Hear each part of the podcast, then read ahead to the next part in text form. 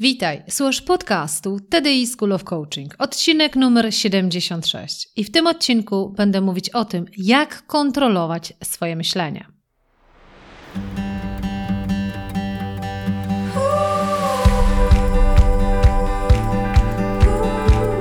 Witaj w serii podcastów T D I School of Coaching. Ja nazywam się Ela Krokosz i od ponad dwudziestu lat zajmuję się tym, co jest moją pasją – rozwojem potencjału ludzi. Dzięki pracy w wielu krajach wiem, że w nas jest dużo większy potencjał niż nam się wydaje. Moją rolą jest pomóc ludziom dostrzec swój potencjał, a potem zrobić wszystko, aby go wykorzystali. Uczę, jak rozpalać wewnętrzny ogień, pasję, poczucie sensu, spełnienie, a potem zarządzać samym sobą, swoim umysłem, aby budować siłę psychiczną do osiągania rzeczy, na których nam zależy najbardziej. Witam Cię bardzo serdecznie w odcinku, na który wiem, że wiele osób mocno czekało. W ostatnim odcinku podcastu, w którym mówiłam o tym, jak zarządzać stresem, wiele z Was pytało, Ela, Ela, dlaczego dopiero za dwa tygodnie odcinek o tym, jak zarządzać swoimi myślami? Ale jak wiesz, co dwa tygodnie wydaje dla Ciebie podcast związany z rozwojem, z pracą nad samym sobą, a co dwa tygodnie wydaje podcast o tym, jak rozwijać ludzi profesjonalnie w organizacjach. Także akurat te podcasty są faktycznie rozłożone trochę w takim odstępie dwutygodniowym. Ale już dziś, już dziś będziemy mówić o czymś, co jest niesamowicie istotne. I niedawno miałam bardzo ciekawy proces coachingowy. Proces, w którym pracowaliśmy nad określeniem swojego miejsca, nad określeniem swojej roli, też biorąc pod uwagę właśnie obecne wyzwania związane z cięciami, ze zwolnieniami. Także faktycznie ten kontekst był tym kontekstem, z którym mierzymy się na dzisiaj. I szukanie swojego miejsca, dodefiniowywanie swojej roli w czasach, kiedy jest trudno, jest kompletnie realizowane inaczej, dlatego że wtedy jesteś mocno obłożony takimi obciążeniami, które powodują, że boisz się bardzo całkiem i, i szczerze spojrzeć na to, czego chcesz najbardziej. Ale w każdym razie to, co było niesamowicie ciekawe w tym procesie, to jest właśnie to, że bez odpowiedniego zarządzania sposobem myślenia, dialogiem wewnętrznym, myślami, które się w naszej głowie po, pojawiają, bardzo trudno byłoby, nie zarządzając tamtym, wejść prawdziwie i głęboko w tą osobę. Dlatego podcast o tym, jak zarządzać swoim myśleniem, jest przydatny nie tylko na trudne czasy, ale on jest przydatny do wszystkiego, jeśli chcesz faktycznie świadomie zarządzać swoim życiem. Zanim przejdę merytorycznie do podcastu, to chciałam się też z Tobą podzielić wiadomością, która dla mnie osobiście jest bardzo, bardzo ważna. Przez ostatnie kilkanaście miesięcy opowiadałam o tym, że uruchomię self-coaching program. Program, w którym pracuję indywidualnie z osobami. To jest program całkowicie oparty o taki membership, o członkostwo, w którym co miesiąc pracujesz ze mną, masz pewne szkolenia, masz coachingi i w końcu oprócz tylko i wyłącznie dzielenia się z Tobą wiedzą właśnie w tych podcastach, mogę z Tobą popracować dużo, dużo głębiej. Ja dotychczas, właśnie zanim się wydarzył tak naprawdę ten okres kryzysu, tej pandemii i tego zatrzymania tego całego naszego życia, moja główna uwaga szła na prowadzenie szkoleń w sali szkoleniowej albo pracy takiej jeden na jeden z ludźmi. A ja miałam świadomość, że osoby, które chciałyby pracować ze mną, nie mają takiej możliwości właśnie ze względu na brak czasu z mojej strony. I od kilku miesięcy opowiadałam, że w końcu niedługo uruchomię self-coaching program. I może właśnie ten czas wyciszenia był potrzebny do tego, żeby usiąść i porządnie zaplanować uruchomienie czegoś, co dla mnie jest ogromnie ważne. Właśnie self-coaching program. W przeciągu najbliższego miesiąca ten self-coaching program będzie dla Ciebie dostępny. I w ogromnej mierze Cię na niego zapraszam, dlatego że szczególnie teraz, w tych trudnych czasach, umiejętność zarządzania swoimi myślami, umiejętność coachowania siebie i pracy też z zewnętrznym coachem będzie szczególnie ważna. Dlatego, że im trudniejsze czasy, tym więcej będzie zależeć od tego, w jaki sposób sobie z tym wszystkim poradzisz. A nie musisz popaść, popaść w marazm, możesz naprawdę bardzo efektywnie przejść przez ten trudny okres. Jeśli jesteś zainteresowany tym programem, to możesz wejść na stronę www kropka t d i school of coaching kropka p l ukośnik self-coaching program i tam się zapisać na listę osób zainteresowanych. W przeciągu najbliższego czasu na pewno do końca kwietnia dostaniesz już wszelkie szczegóły. A teraz przejdźmy dalej już do podcastu merytorycznego o tym, w jaki sposób zarządzać naszymi myślami. Przed nami odcinek nadal niesamowicie istotny, jeśli chodzi o budowanie naszej odporności psychicznej. Poprzedni odcinek T D I School of Coaching był o tym, w jaki sposób pokonywać stres. To był bardzo ważny odcinek, dlatego że dopiero rozpoczynała się u nas epidemia, dopiero byliśmy w tej fazie, kiedy się zastanawialiśmy, jak to się potoczy dalej. I zdecydowałam, że to jest naprawdę moment na to, żeby nagrać odcinek o tym, jak panować nad stresem. Jeśli nie udało Ci się posłuchać tego odcinka, uważasz, że nadal byłby to dla Ciebie w tym momencie teraz ważny odcinek, to możesz do niego wrócić. Ale też możesz posłuchać tego odcinka, dlatego że w poprzednim mówiłam o tym, jakie możemy mieć metody na to, żeby zarządzać naszym stresem, żeby obniżać jego poziom, po to, żeby nie doszedł on do takiego etapu, gdzie trudno jest już jakkolwiek to kontrolować. Kiedy to wyczerpanie, to się nazywa faza wyczerpania w stresie, już do nas dotarła i na etapie wyczerpania jest dużo trudniej funkcjonować, a też zachować odporność czy fizyczną, czy też psychiczną. I tam opowiadając o trzynastu teoretycznie bardzo prostych metodach, wspomniałam, że jako pierwsza metoda to jest metoda pod tytułem myśl pozytywnie. I obiecałam, że kolejny podcast będzie właśnie o tym, w jaki sposób wdrożyć myślenie pozytywne w codzienność. Myślenie pozytywne. To się wydaje takie banalne, a jednocześnie jest to takie trudne. Co ciekawe, podobno każdego dnia, tak mówią badacze, którzy się tym zajmują, tworzymy ponad pięćdziesiąt tysięcy myśli. I gdyby sprawdzić, jaki procent tego, co myślimy, nam sprzyja, to bylibyśmy mocno zaskoczeni, że dużo częściej generujemy myśli, które nam nie pomagają. No właśnie, może zaczniemy od tego, po co nam tak naprawdę myślenie pozytywne. I teraz odwołam się znowu do tego, co jest bardzo ważnym aspektem, nad którym powinniśmy teraz w tych czasach pracować, a mianowicie odporność psychiczna. Jest cały model, który mówi, co wchodzi w skład odporności psychicznej, jakie aspekty powinniśmy mieć w sobie albo nad jakimi rzeczami powinniśmy pracować u siebie, żeby tą odporność psychiczną budować. I okazuje się, że to, w jaki sposób myślimy, w ogromnym stopniu wpływa na to, czy to buduje naszą odporność psychiczną, czy ją obniża. Bo jak ja to często mówię, my nie jesteśmy w stanie wpłynąć na rzeczywistość, a szczególnie na czynniki, które nam się przytrafiają, tak? Ja nie mówię tutaj o rzeczywistości, na przykład, że jesteśmy niezadowoleni z pracy, którą mamy. To możemy zmienić rzeczywistość, możemy po prostu rzucić tą pracę i poszukać innej. Natomiast są takie sytuacje, jak na przykład właśnie wirus, na które nie mamy wpływu. Owszem, mamy wpływ, że pozostajemy w domu, że się nie zarażamy, że dbamy o nasze zdrowie, ale nie mamy wpływu na to, że ten wirus się tutaj pojawił. Natomiast to, na co mamy wpływ, to to, w jaki sposób teraz tą rzeczywistość zinterpretujemy. I to jest szalenie istotne właśnie w budowaniu tej naszej odporności psychicznej. Mówi się, że są trzy światy. Jeden świat to jest świat zewnętrzny, czyli to wszystko, co się wydarza, tak? Czyli pojawienie się właśnie wirusa, czy to, że ktoś umrze w naszej rodzinie, czy to, że nas zwolnią z pracy. Czyli jest pewien zestaw czynników w świecie zewnętrznym, na które kompletnie nie mamy wpływu. I to jest świat zewnętrzny. Potem jest świat wewnętrzny, czyli świat naszych myśli, naszych przekonań. I jest trzeci świat, to jest świat subiektywny. To jest świat, który my tworzymy w oparciu o świat zewnętrzny i nasze wewnętrzne myśli i przekonania.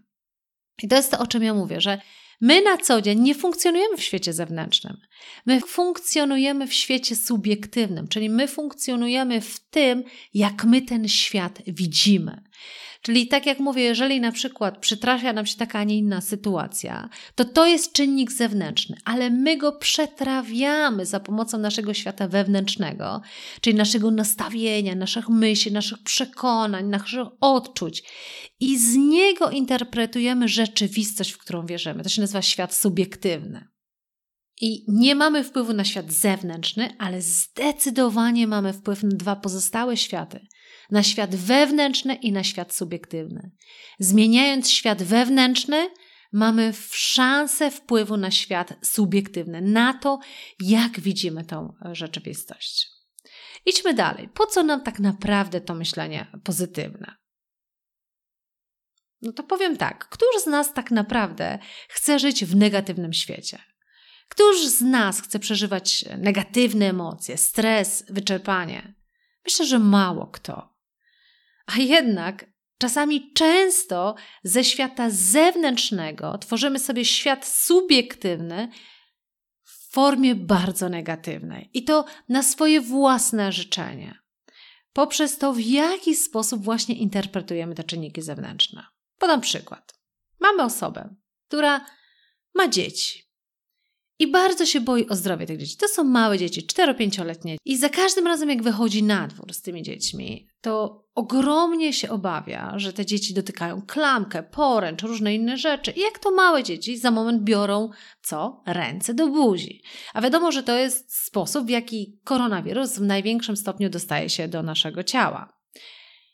I teraz możemy mieć dwa typy z światów subiektywnych. Jeden świat subiektywny to będzie taki, w którym to za pomocą świata wewnętrznego interpretujemy to tak. Ojejku, ta e, moja córka jest bardzo chorowita, ona nie tak dawno przechodziła różne trudne choroby, ona teraz dotyka tych poręczy, na pewno się zarazi. A jak zaha- zarazi się i wylądujemy w szpitalu, to na pewno tego nie przeżyje. I już sam sposób interpretowania, nadawania różnych komunikatów powoduje, że świat subiektywny, który ta osoba dla siebie tworzy, jest negatywny, dużo bardziej negatywny być może niż ta rzeczywistość.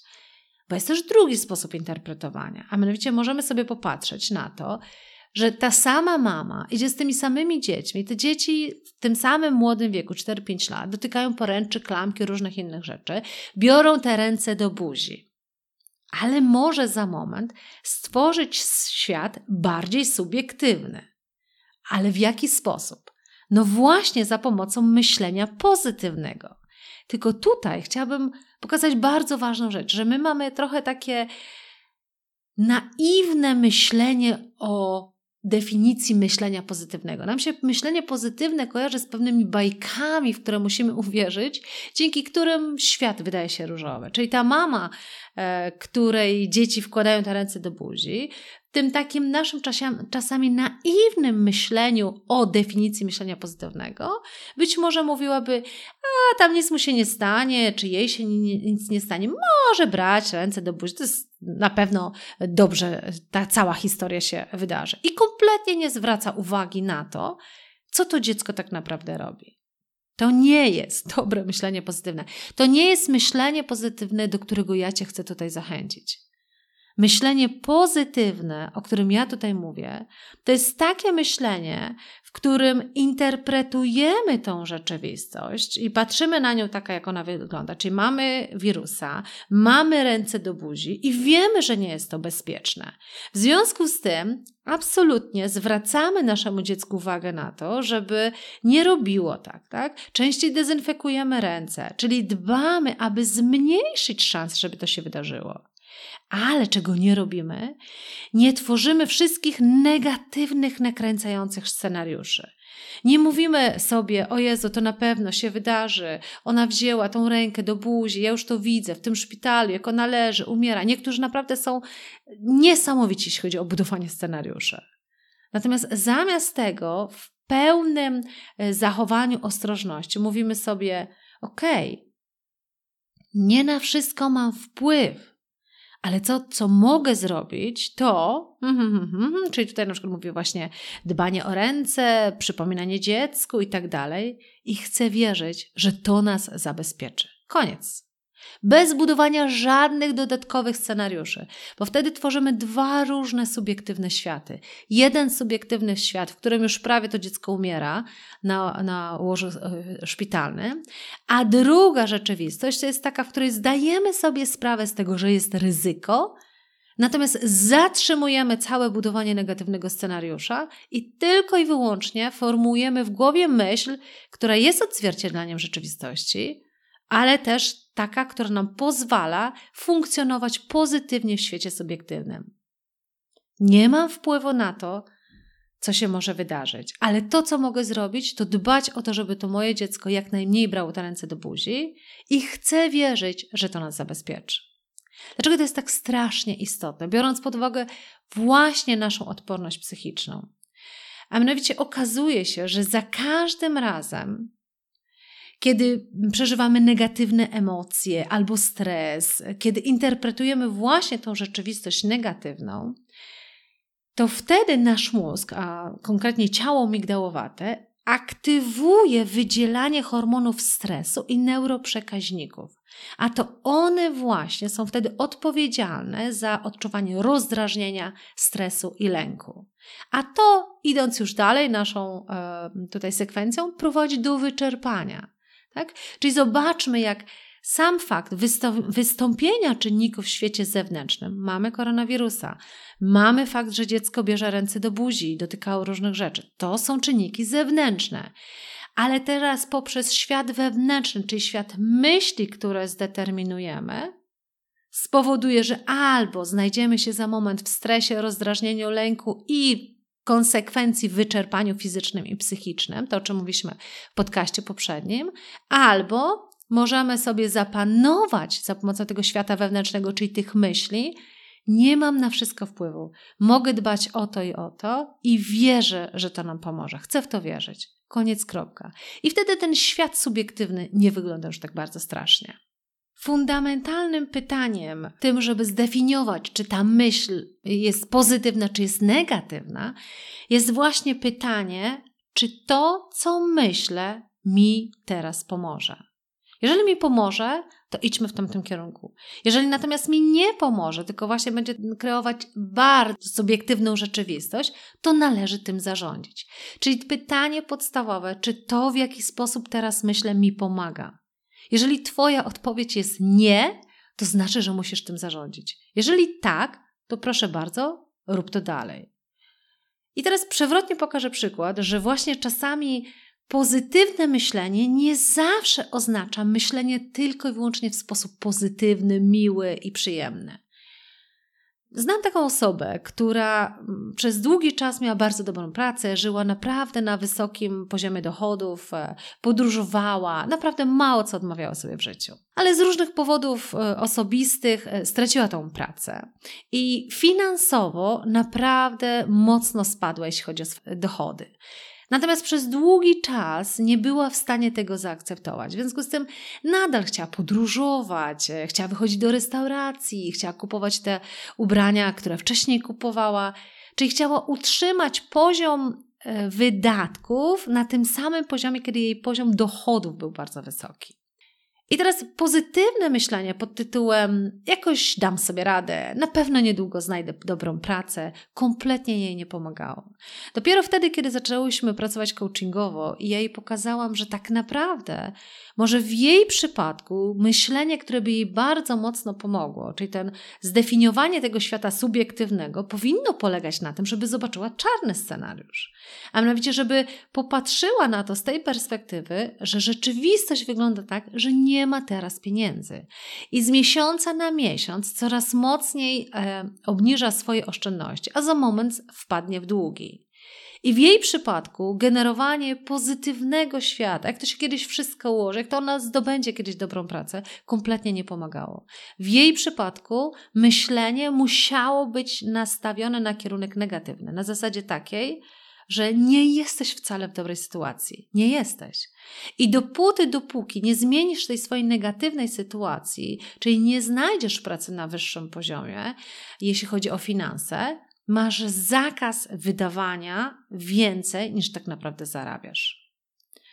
I dlatego tak mocno podkreślam, że to myślenie pozytywne, to ja mówię, że to jest myślenie, które odpowiada na fundamentalne pytanie. Czy to, co teraz myślę, mi pomaga? Jeśli nie, to muszę to zmienić. No to w takim razie jak to zmienić? I teraz pierwsza podstawowa rzecz, którą powiem, to powiem, że wielu z nas kompletnie nie kontroluje tego, w jaki sposób myśli. Wielu z nas nawet sobie nie zdaje sprawy z tego, że myślenie może być kontrolowane. My jesteśmy tak jakby osobami funkcjonującymi na takim autopilocie, gdzie myśl przychodzi, my funkcjonujemy według tej myśli i nawet nie wiemy, że możemy to podważyć.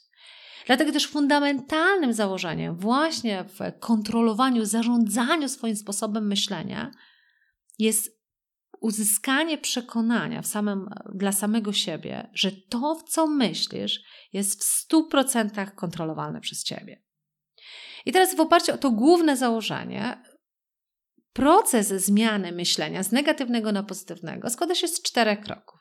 A więc tak, po pierwsze wyłączasz autopilota i zaczynasz przyglądać się temu, w jaki sposób funkcjonujesz, co czujesz. Dlatego, że to, co jest bardzo ciekawe, to to, że to emocje i to, co czujesz, to, co myślisz, są dla ciebie sygnałem, czy myśli, które w sobie masz, ci pomagają, czy przeszkadzają. Bo to tak jak powiedziałam, mało kto z nas chce funkcjonować w świecie negatywnym, depresji, strachu, lęku, stresu.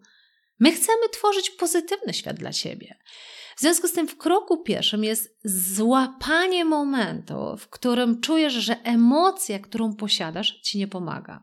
Czyli na przykład być może w obecnej sytuacji czujesz za dużo strachu, tak? Albo być może przygnębienia, bo nie wiesz, w którą stronę to dalej się potoczy.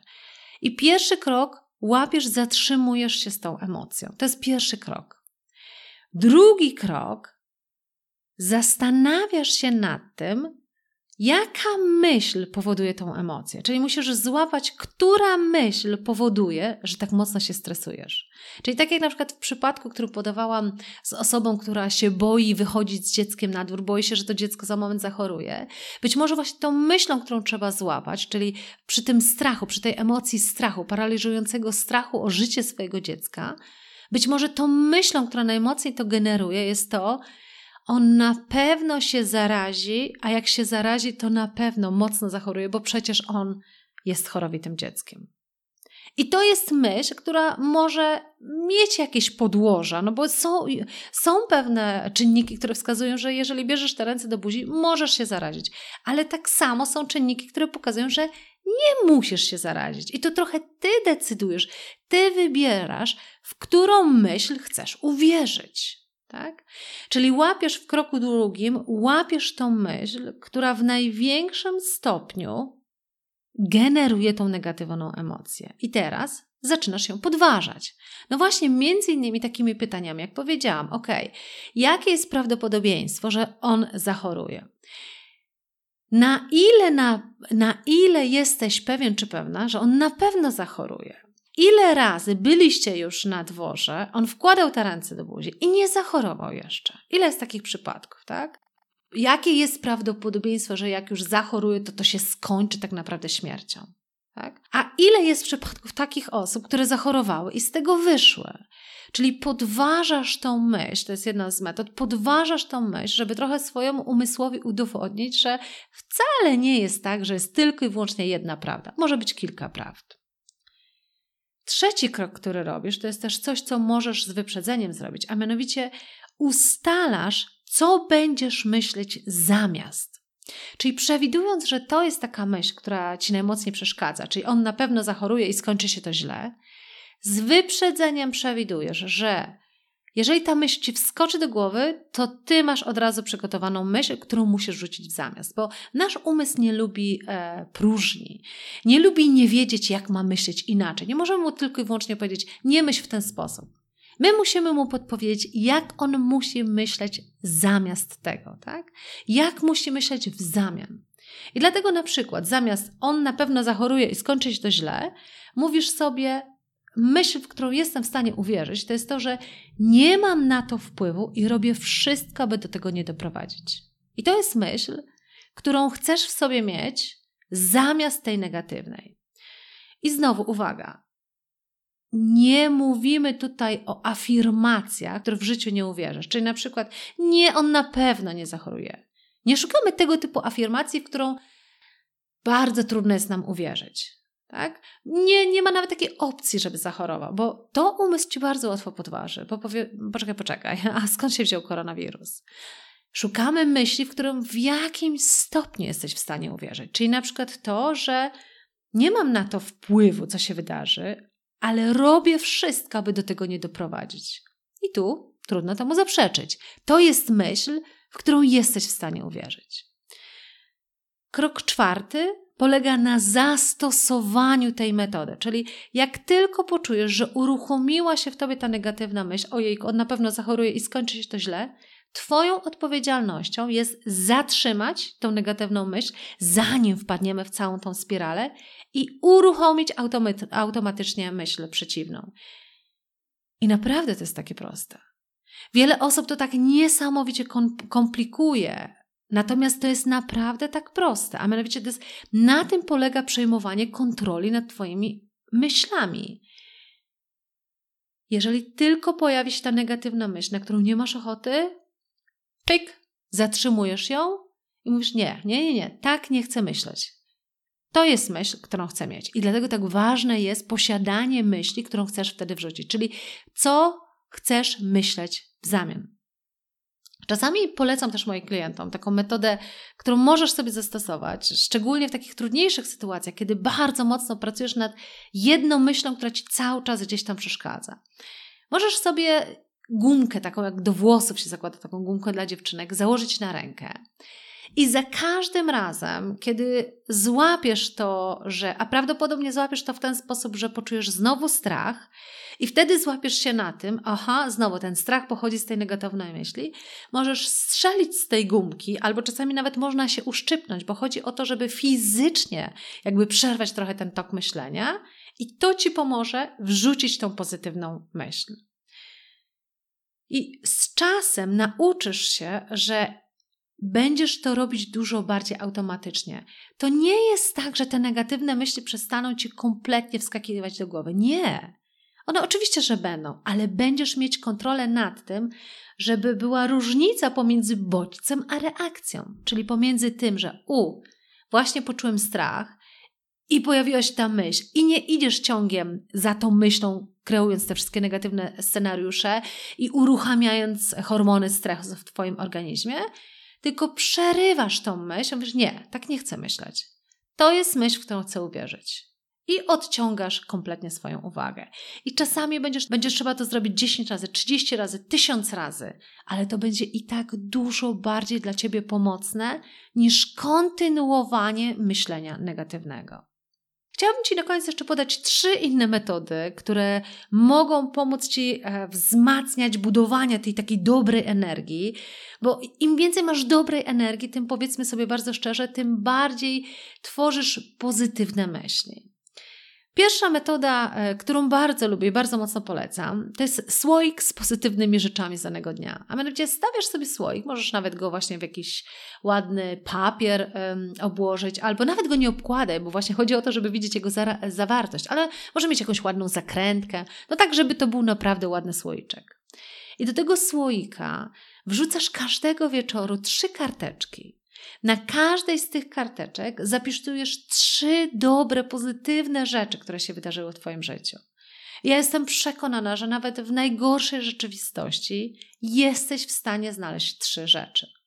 Ja czasami na szkoleniach robię takie ćwiczenie, gdzie spotykam się z uczestnikami na przykład po kilku miesiącach. I wtedy zaczynam od tego, że pytam, co dobrego, co pozytywnego zdarzyło się w twoim życiu. I niektórzy mają tendencję do mówienia, mmm, tak naprawdę nic wielkiego w moim życiu się nie wydarzyło. Ja zawsze podaję im przykład, jak na jednym ze szkoleń, które prowadziłam, jeden z uczestników powiedział, właśnie odpowiadając na to, co pozytywnego się wydarzyło, powiedział, cieszę się, że dalej żyję, że kolejne trzy miesiące żyje. Dlatego, że okazało się, że miał zawał serca, który niemal skończył się tak naprawdę śmiercią. I na dzień dzisiejszy on się cieszy każdego dnia, że znowu żyje. Dlatego tak jak mówię, to nawet, że dzisiaj żyjesz, może być niesamowicie pozytywną rzeczą, którą możesz wpisać na tą jedną z karteczek. Ale jestem przekonana, że dwie inne także znajdziesz. Może dobre słowo od twojego męża, może pocałunek twojego dziecka w główkę. Trzy pozytywne rzeczy. I dlatego to jest istotne, żeby gdzieś ten słoik stał w widocznym miejscu, bo będziesz widzieć, jak zapełniasz ten słoik pozytywami. I dzięki temu to oddziaływuje też na ciebie, że widzisz, Boże, ile, ile dobrych rzeczy się dzieje w twoim życiu. Czyli w ten sposób generujesz dobrą energię. Druga metoda to jest tak zwany kamyk na szczęście. Bardzo prosta metoda, mianowicie wybierasz sobie pewien kamyk, albo może to być jakiś symbol, ale coś, co ci się ma kojarzyć ze szczęściem. Może na przykład jakiś kamyk, który dostałeś od swojego dziecka z jakiejś podróży i gdzieś zawsze ten kamyk będzie ci się kojarzył z taką miłością, z dobrocią, ze szczęściem, tak? Albo może jakiś kamyk, który zabrałeś, nie wiem, będąc na wakacjach, tak? To jest bardzo dobra metoda, jakby w pewnym sensie zabierać dobre momenty naszego życia. I teraz nosisz ten kamyk ze sobą i często w ciągu dnia tak naprawdę go wyciągasz, może nawet bierzesz do ręki i wtedy przypominasz sobie te radosne chwile, które ci się kojarzą z tym kamykiem. I trzecia metoda, trochę podobna do kamyka, ale ona trochę polega na czymś innym. Ona jest związana z taką metodologią N L P, kotwiczeniem. Czyli wybierasz sobie w swoim ciele, na swoim ciele pewien punkt, który decydujesz się uznać za bardzo pozytywny i kojarzący, przenoszący cię do dobrego momentu. Czyli na przykład załóżmy, że jest to kciuk. Umawiasz się ze sobą, że za każdym razem, jak mocno chwycisz kciuk, to masz dostęp do twoich bardzo dobrych momentów. Teraz w jaki sposób to się robi? A mianowicie robisz sobie tak zwaną wizualizację. Ja często w moich programach stosuję wizualizację, ale to jest dosyć proste, czyli próbujesz może w, w chwili spokoju, w takim dobrym momencie, wtedy, kiedy jesteś sam, może na spacerze, ale czasami warto sobie zamknąć oczy do tej wizualizacji. I przypominasz sobie taki moment twojej niesamowitej mocy. Czyli może jak zrealizowałeś coś, w co no, nie wierzyłeś, że to jest możliwe do wykonania, albo przebiegłeś pięć kilometrów, gdzie dotychczas mało co kilometr robiłeś, albo wystąpiłeś w końcu na scenie, może nawet to nie musi być scena teatralna, ale zrobiłeś jakieś przemówienie, czy wystąpiłeś przed zespołem, mimo że tego się strasznie bałeś, ale jak to się skończyło, to mówisz, wow, dałem radę. I to jest bardzo ważne, żeby poszukać właśnie takiego momentu mocy, jaki miałeś w sobie. I kiedy znajdziesz ten moment mocy, ważne jest, żeby gdzieś sobie go zobaczyć, żeby poczuć gdzieś w ciele ten uśmiech, tak naprawdę poczuć tą moc, te emocje, które były wtedy, kiedy to się wydarzyło. I kiedy jesteś na tym najwyższym poziomie odczuwania tego momentu mocy, wtedy warto sobie chwycić to miejsce, które wybierasz, na przykład kciuk. Mocno zaciskasz kciuk i jednocześnie myślisz właśnie o tym momencie tej twojej mocy. I to się nazywa kotwiczenie stanu. I teraz w codzienności polega to właśnie na tym, że za każdym razem, kiedy chwytasz ten kciuk, możesz wtedy do tego sobie na przykład ponownie zamknąć te oczy, powracasz do tego twojego stanu mocy. I to jest e, neurologicznie pomaga ci właśnie to w dotarciu do tych twoich wewnętrznych zasobów, do połączenia się ponownie z emocjami, które dawały ci tą siłę i tą moc. Trzy bardzo proste metody, które na co dzień mogą pomóc ci budować dużo więcej dobrej energii, dzięki której właśnie ten świat wewnętrzny, który będziesz u siebie budować, pomoże ci jak najlepiej interpretować to, na co bardzo często nie masz wpływu, czyli świat zewnętrzny. Pamiętaj, wszystkie te metody właśnie związane z myśleniem pozytywnym, z twoim kontrolowaniem myśli, mają jeden podstawowy cel. Pomóc tobie odzyskać kontrolę nad twoim własnym życiem, nad budowaniem świata subiektywnego, w taki sposób, żeby ci to pomagało. Pomagało w stresie, pomagało w trudnej sytuacji, budowało twoją odporność psychiczną i dawało radość z życia. I za to ogromnie trzymam kciuki, szczególnie teraz, w tym naprawdę dużo trudniejszym okresie. Jeżeli masz ochotę dużo mocniej pracować nad budowaniem swojej właśnie siły psychicznej, nad kontrolowaniem myśli, nad budowaniem tego świata wewnętrznego w taki sposób, żeby ci to pomagało, to musisz dołączyć do Self-Coaching Program. To jest program, w którym ja pracuję z tobą za pomocą i szkoleń, webinarów, ale też za pomocą sesji coachingowych. Więcej na temat programu możesz się dowiedzieć na stronie www kropka t d i school of coaching kropka p l ukośnik self-coaching program. Do usłyszenia. Dziękuję za wysłuchanie podcastu T D I School of Coaching. Jeżeli chcesz popracować głębiej i zacząć wdrażać to, o czym opowiadam w tych podcastach, to musisz dołączyć do naszego programu Self-Coaching Program. Bo właśnie tam całą tą wiedzę, którą dzielę się z tobą w tych podcastach, przekładamy na praktykę i wdrażamy do coachowania samego siebie każdego dnia. Więcej o programie znajdziesz na www kropka t d i school of coaching kropka p l ukośnik self-coaching program.